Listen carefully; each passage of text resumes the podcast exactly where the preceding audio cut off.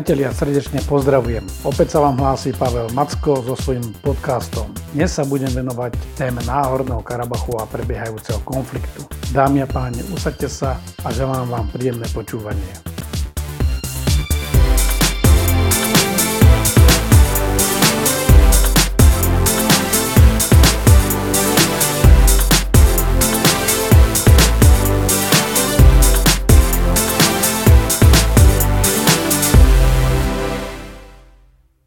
Práve ubehol jeden mesiac od toho, čo sa opäť rozhorili boje v oblasti Náhorného Karabachu a okolí. Ide zatiaľ o najväčšie bojové operácie od ukončenia arménsko-azerbajdžanskej vojny v rokoch 1992 až 1994. Súčasné bojové strety už ďaleko prekonali aj operácie z roku 2016 a to do rozsahu operácií aj do strát aj napriek intenzívnej snahe tzv. Minskej skupiny sprostredkovať e, mierové rokovania medzi bojujúcimi stranami sa dohodnuté prímerie nedarí udržiavať a boje aj naďalej pokračujú. Každé jedno prímerie trvá v podstate len pár hodín a následne je porušené a obidve strany sa navzájom obvinujú z jeho porušenia. Keďže konflikt pokračuje, k tejto téme sa pravdepodobne budem častejšie vracať. Preto by som sa dnes vrátil ešte naspäť na začiatok tohto konfliktu, tak ako som sa ho snažil popísať aj v článku pre týždeň. O regióne Južného Kaukazu a arménsko-azerbajdžanskom konflikte toho my na Slovensku vieme pomerne málo, aj keď sa pravidelne vracajú na titulné stránky. Vzdialený konflikt však môže výrazne ovplyvniť aj nás. Pred mesiacom od skorých raných hodín v nedelu 27.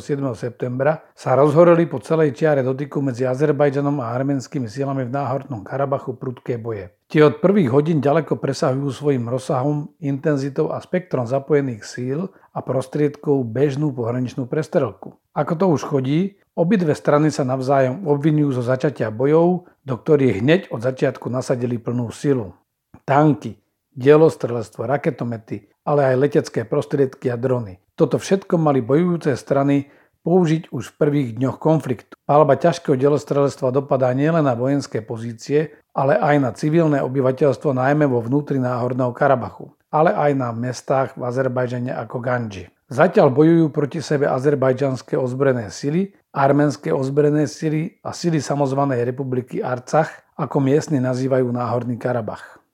Obidve strany používajú ťažké delostrelectvo, minomety, drony s riadenými strelami a vrtulníky. Azerbajdžanci nasadili aj raketomety, ktoré sú mimoriadne účinným palebným prostriedkom na ničenie rozsiahlých plošných cieľov. Arménsky premiér dokonca už na začiatku konfliktu obvinil Azerbajdžan z použitia raketometov Smerč a moderných systémov TOS-1A, ktoré sú vybavené výkonnými termobarickými raketami. To sú také rakety, ktoré dokážu na veľkú ďalku spáliť všetko v oblasti dopadu.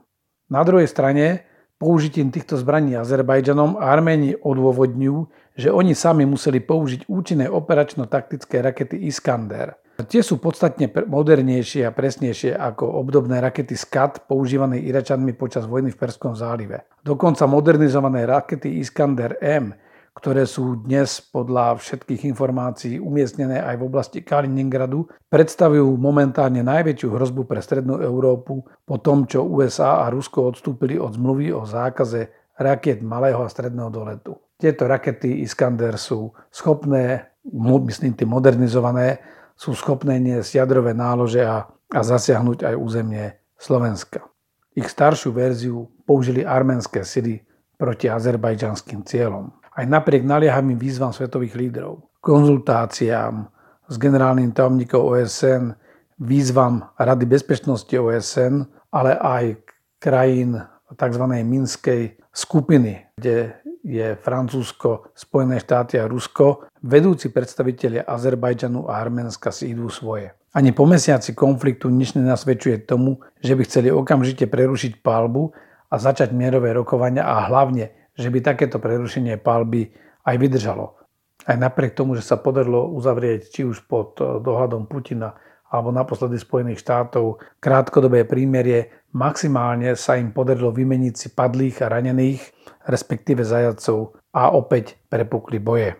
Nič nenasvedčuje tomu, že by chceli okamžite palbu prerušiť a začať skutočné mierové rokovania.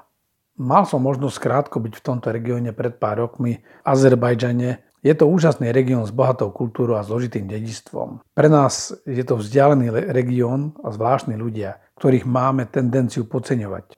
Ale treba povedať, že vyspelá civilizácia sa v oblasti Južného Kaukazu rozvinula podstatne skorej ako na našom území a dodnes tam po nej môžeme nájsť výrazné stopy. Aj keď dnes prevláda v Azerbajdžane islam, k celej oblasti sa viažu počiatky kresťanstva. Arménsko si udržalo vlastnú vetvu e, kresťanstva a aj samotný Azerbajdžan bol dlho kresťanský, respektíve jeho územie.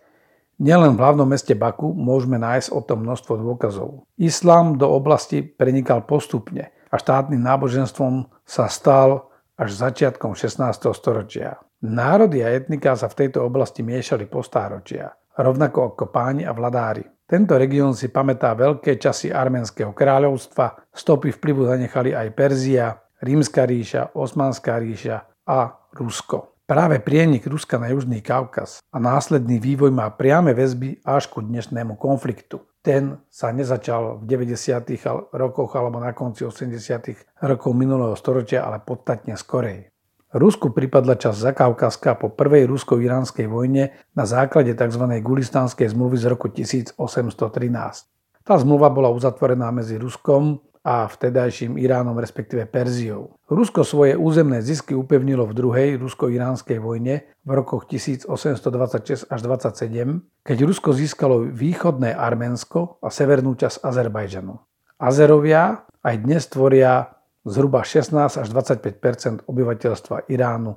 Neviem, či známy medový koláč Marlenka, ktorá sa u nás predáva, skutočne pochádza z Arménska, alebo ide len o dobrý marketingový ťah. Rozhodne však Arménsko aj Azerbajdžan majú nenahraditeľné kultúrne dedičstvo a množstvo pamiatok svetového významu. Ak by ste boli v Baku, na niekde na trhu a chceli si kúpiť jeden z nádherných kobercov, ktoré sa vám zdajú ako peržany, miestni by vás rýchlo s hrdosťou v hlase opravili, že to je azerbajdžanský koberec a že perské koberce nie sú nič iné než umenie prenesené z Azerbajdžanu do Perzie. Bohužiaľ, Viac ako časté ničivé zemetrasenia ničia toto kultúrne dedičstvo ozbrojené konflikty.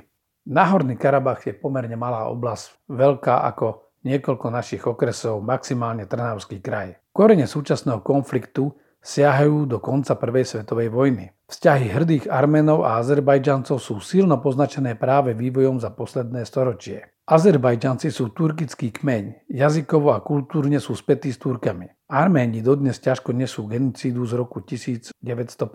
V júli 1918 arménske obyvateľstvo Náhorného Karabachu po prvý raz vyhlásilo nezávislosť a očakávalo jej uznanie na mierových konferenciách pri skončení Prvej svetovej vojny. To sa ale nestalo. Naopak, v celej oblasti bolo viacero ozbrojených konfliktov a potýčiek medzi Arménmi a Azerbajčancami. Turci a Azerbajdžanci obvinujú Arménov z následnej genocídy Azerov začiatkom 20. rokov minulého storočia.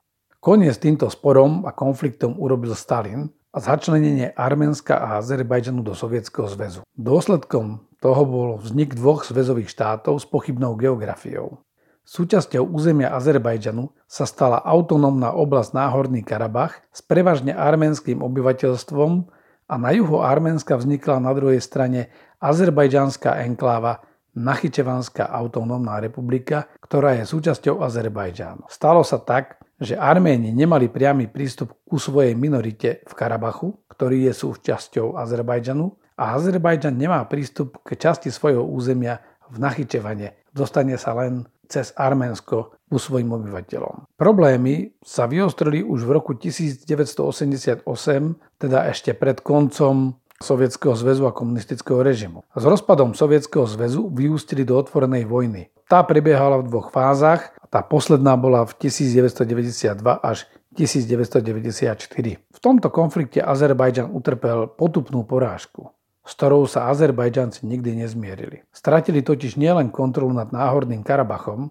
ale aj sedem prilahlých provincií. Tie sa dostali pod kontrolu Arménska. Arménsko si zriadilo nielen koridor, ale vlastne rozsiahlu nárazníkovú zónu okolo celého Náhorného Karabachu. Samozvanú Arménskú republiku Arcach, ako sa Náhorný Karabach oficiálne nazýva, nikto neuznal a reálne ju spolu so siedmimi okupovanými provinciami ovláda Jerevan. Teda ani Jerevan neuznal doteraz Náhorný Karabach ako suverénny štát. Dôsledkom tejto vojny bolo 30 tisíc mŕtvych, rozsiahle etnické čistky, počas ktorých bolo z domova vyhnaných viac ako milión Azerbajdžancov, ale aj 10 tisíce Arménov z Azerbajdžanu. Celý konflikt sa zmrazil. No lenže zmrazený konflikt nie je nič iné ako konflikt na instantné použitie. Po uzavretí primeria nikdy nedošlo k trvalému vysporiadaniu vzťahov. Konflikt zostal zmrazený, podobne ako mnohé iné na periférii Ruska. Tomuto asi vyhovuje. Armíni sa donedávna cítili komfortne. Navyše majú mierne na svojej strane aj Rusko. Lenže medzičasom sa Azerbajdžanu začalo dariť najmä vďaka rope a plynu. Sporadicky vznikali menšie potýčky na línii dotyku. Najväčšie boli doteraz v roku 2016, ale napätie rástlo už aj v lete tohto roku. Obidvaja súperi, vediac, že súčasný stav má ďaleko do férového ukončenia konfliktu, sa dlhodobo a systematicky vyzbrojovali v očakávaní konečného silového riešenia. Medzi tým sa tzv. Minská skupina OBSE, vedená spoločne Francúzskom, Ruskom a Spojenými štátmi, snažila o pokrok v mierových rokovaniach. Ten sa dokonca aj čiastočne dosiahol a Slovensko malo pri preberaní ročného predsedníctva OBSE minulý rok veľké očakávania smerom k prielomu v rokovaniach. Nestalo sa nič. Na Arménsko ani Azerbajdžan nebolo oficiálne uvalené zbrojné embargo. Aj keď zdravý rozum velil k zdržanlivosti. Obchod so zbraňami je jeden z najvýnosnejších a tak do oblasti prúdili zbrane. Vďaka príjmom z ropy si Azerbajdžan mohol dovoliť podstatne viac ako Arménsko. Rusko intenzívne predávalo obidvom stranám. Aj keď má svoju vojenskú základňu v Arménsku, a dokonca aj záväzky v rámci Organizácie dohody o kolektívnej bezpečnosti, ktorými členmi sú Arménsko, Bielorusko, Kazachstan, Kyrgyzsko, Rusko a Tadžikistan. Dokonca sa činili aj slovenskí zbrojári. Tým mali cez pochybné vývozné licencie cez Izrael dodať Azerbajdžanu modernizované 122 mm raketomety pod označením Vampír a repasované 152 mm kanonové húfnice, u nás veľmi známe húfnice Dana. Pre korektnosť ale treba dodať, že v skutočnosti tieto zbraňové systémy boli vlastnené známou českou zbrojárskou skupinou a slovenské firmy ich pre ňu len opravovali, čiže repasovali a následne zabezpečili vývoz priamo zo Slovenska k zákazníkovi v Izraeli. Jedno je isté. Zmrazený konflikt je stále len konflikt. Ten generuje dopyt po zbraniach, necháva nádej na zvrat a zároveň môže slúžiť ako ekvalizer alebo vyvažovač domácich problémov v prípade potreby. Takže položme si základnú otázku, kto má záujem na vojne práve teraz. V tomto štádiu je ťažké spolahlivo určiť, kto je príčinou súčasnej eskalácie a čo tým chce dosiahnuť. Rovnako ako je ťažké určiť skutočné záujmy regionálnych mocností a odhadnúť ďalší vývoj. Boje vypukli skoro ráno 27. septembra a odtedy sa zatiaľ len stupňujú. Ako to už chodí, strany konfliktu sa obvinujú navzájom z jeho začatia. Arméni tvrdia, že konflikt vyvolal Azerbajdžan. Ten podľa nich začal nevyprovokovaný frontálny útok po celej línii dotyku. Na druhej strane Azerbajdžan tvrdí, že už mu došla trpezlivosť a reagoval len na arménske ostreľovanie svojich dedín. Úprimne povediac, ťažko je veriť obidvom. Konflikt zrejme dozrieval dlhšie a strany sa naň pripravovali. Pred samotným konfliktom v oblasti prebiehali dve rozsiahle cvičenia. Prvé bolo cvičenie azerbajdžansko-turecké v lete a neskôr prebehlo aj pravidelné veľké cvičenie Ruska a jeho spojencov v oblasti Kaukaz 2020. No len ešte pred týmto Kaukazom Rusi ad hoc v reakcii na azerbajdžansko-turecké cvičenie naplánovali úplne nové cvičenie, o ktorom potom tvrdili, že je to vlastne len prípravná fáza na Kaukaz 2020. O tom, že obidve strany sa na konflikt pripravovali, svedčí rozsah príprav, vysoká intenzita bojov a následné kroky, ktoré podnikli. Ťažko uveriť, že by Arméni vyhlásili výnimočný stav a všeobecnú mobilizáciu len pár hodín po údajnej náhodnej prestrelke a riskovali tým eskaláciu a zodpovednosť za rozšírenie konfliktu. Na druhej strane, údajný azerbajdžanský protiútok bol príliš masívny a organizovaný na to, aby to bol naozaj len protiútok a reakcia na ostreľovanie. Vyzerá to, že obaja súperi vedeli viac a na tento stred sa pripravovali. Podľa všetkého s tým tak skoro ani nehodlajú prestať. Zásadná otázka je, čo tým chcú dosiahnuť a ako ďaleko chcú zájsť. Platí, že krajiny nejdú do ozbrojeného stretu a neriskujú veľkú vojnu len tak. Najneskôr od čias nemeckého generála Karla von Clausewitza, autora epického diela o vojne, je známe, že do vojny sa oplatí ísť len vtedy, ak je nádej na dosiahnutie výhodnejšieho mieru. To sa nemusí zdať pravdepodobné nám vonkajším pozorovateľom, ale dôležité je, že si to myslia účastníci konfliktu. Aký výhodnejší mier si predstavujú bojujúce strany v tomto prípade je ťažko povedať. Známy profesor Brett Steele z Kalifa univerzity v Abu Dhabi tvrdí, že za rozhodnutím ísť do vojny alebo konfliktu je racionálny kalkul. Je to niečo ako v biznise, kde sa dá vypočítať návratnosť investície a tá sa dá aplikovať aj na vojenskú stratégiu. To znamená, účastníci konfliktu očakávajú nejaké zisky alebo výhody z vojenskej eskalácie. Nevieme, akú rolu v eskalácii hrajú Rusko, Turecko a Irán. Rusko má do svojich starostí a pozorne sleduje dianie v Bielorusku. Na Kaukaze chce mať dobré vzťahy a udržať si kontrolu nad širším regiónom a tokmi energetických súrovín. Kvôli náhornému Karabachu zrejme nepôjde do konfliktu s Azerbajdžanom a už vôbec nie s Tureckom. To sa ukazuje aj po prvých dňoch konfliktu, keď Rusko je veľmi zdržanlivé. Jasne deklarovalo, že v prípade narušenia územnej integrity samotného Arménska to bude riešiť, ale do Karabachu zasahovať nebude. Turecko síce silne podporilo Azerbajdžan, ale ani ono nemá záujem na eskalácii, ktorá by viedla k priamej konfrontácii s Ruskom. Nemôže si dovoliť zničiť slubnú spoluprácu v čase silnej roztržky so Spojenými štátmi a napätia v Stredomorí. Treba povedať, a zrejme si to vyžiada aj samostatný podcast, že Rusko a Turecko sú veľmi významní a jedni z najväčších obchodných partnerov navzájom. Sú na sebe mimoriadne navzájom závislí. Samuel Huntington vo svojej knihe Stred civilizácií dôvodí, že súčasné konflikty vznikajú na líniách stretu civilizácií. Dáva na to dosť príkladov. Natíska sa teda, že aj tento konflikt je v podstate stretom kresťanskej a islamskej civilizácie, ako sa to snažil prezentovať napríklad aj pán František Mikloško. Lenže geopolitika okolia Kaspického mora hovorí niečo iné. Kaspické more je známe nielen údajne najlepším kaviárom na svete, ale aj veľkými zásobami ropy bez ohľadu na históriu a civilizačné okruhy. V jeho okolí sa vyprofilovali e, dva jasné bloky. Jeden blok tvorí Rusko, Irán a Kazachstan. Druhý je Azerbajdžan a Turkmenistan a do istej miery Gruzinsko. Tieto dva bloky majú napríklad diametrálne odlišné pohľady na práva ťažby v Kaspickom mori. Irán s Ruskom hovoria o tzv. geografickom predležení územia, čo by de facto vyblokovalo Azerbajdžan a Turkmenistan len na úzky pás Kaspického mora. Tí naopak požadujú, aby bola ťažba v celom Kaspickom mori a zároveň boli uplatňované princípy podobné e, medzinárodnému morskému právu, pokiaľ sa týka kontinentálneho šelfu a výhradnej ekonomickej zóny, čo by im vlastne umožnilo ťažiť v celej oblasti. Takže záujmy v tejto oblasti ani zďaleka nie sú ťahané civilizačnými koreňmi alebo náboženstvom. Vo vzťahu k tomuto konfliktu je napríklad islamský Irán skôr na strane Arménska než Azerbajdžanu a brzdí ho len silná azerská menšina v samotnom Iráne. Mocenské záujmy teda prevládajú nad tými civilizačno-náboženskými a nemôžeme jednoznačne kategoricky povedať, že tu ide o stred civilizácií a o kresťansko-islamskú alebo islamsko-kresťanskú svetú vojnu. Na celou oblasťou je typická vojnová hmla, a neistá budúcnosť. Pojem vojnová hmla sa používa bežne na označenie nejasnosti situácie, zámerov a cieľov bojúcich strán, ale aj skutočnej pravdy v konflikte.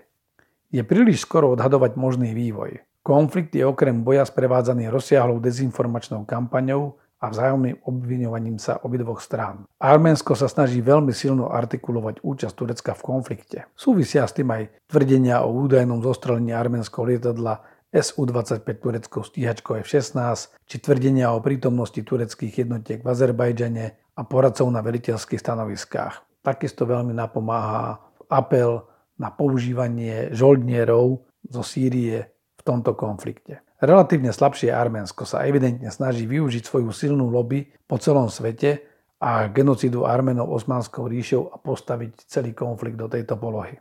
Na druhej strane Azerbajdžan trvá na tom, že sa v podstate už viac menej zmieril aj so startom Náhorného Karabachu alebo úplnej suverenity nad Náhorným Karabachom. Ale poukazuje na to, že Minská skupina dosiahla pokrok a dospela k záveru, že Arménsko by malo vrátiť okupované okolie Náhorného Karabachu naspäť Azerbajdžanu. Aj po mesiaci strany konfliktu zatiaľ eskalujú situáciu a nereagujú dostatočne na výzvy medzinárodného spoločenstva. Ako sa ukazuje, ani v prípade prímeria sa nemôžeme predčasne radovať, pokiaľ nebude isté, že súperi dosiahli, čo chceli. A to zatiaľ nevieme. Jasné je len to, že Azerbajdžan sa cíti dosť silný na to, aby si zobral časť svojho územia, ktoré je okupované Arménmi, späť. Môžeme jedine dúfať, že bojujúce strany vedia, čo chcú a veľká vojna nemá zmysel. Bohužiaľ, história ukazuje, že veľa veľkých vojnových konfliktov napriek teórii vypuklo práve po iracionálnych rozhodnutiach s nejasným cieľom, ale odovedžimi emóciami. Konflikt pokračuje. Preto sa mu budem aj v budúcich podcastoch venovať podrobnejšie jeho jednotlivým aspektom a možným dopadom. Aj keď je to ďaleko od nás, e, ten dopad môže byť veľmi silný aj na nás. Či už ide o zásobovacie toky energetických surovín alebo destabilizáciu širšieho okolia.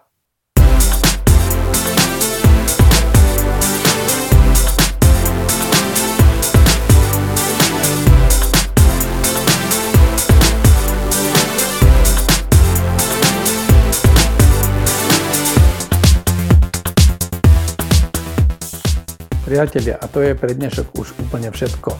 Ďakujem za pozornosť a teším sa na ďalšie stretnutie pri podcaste.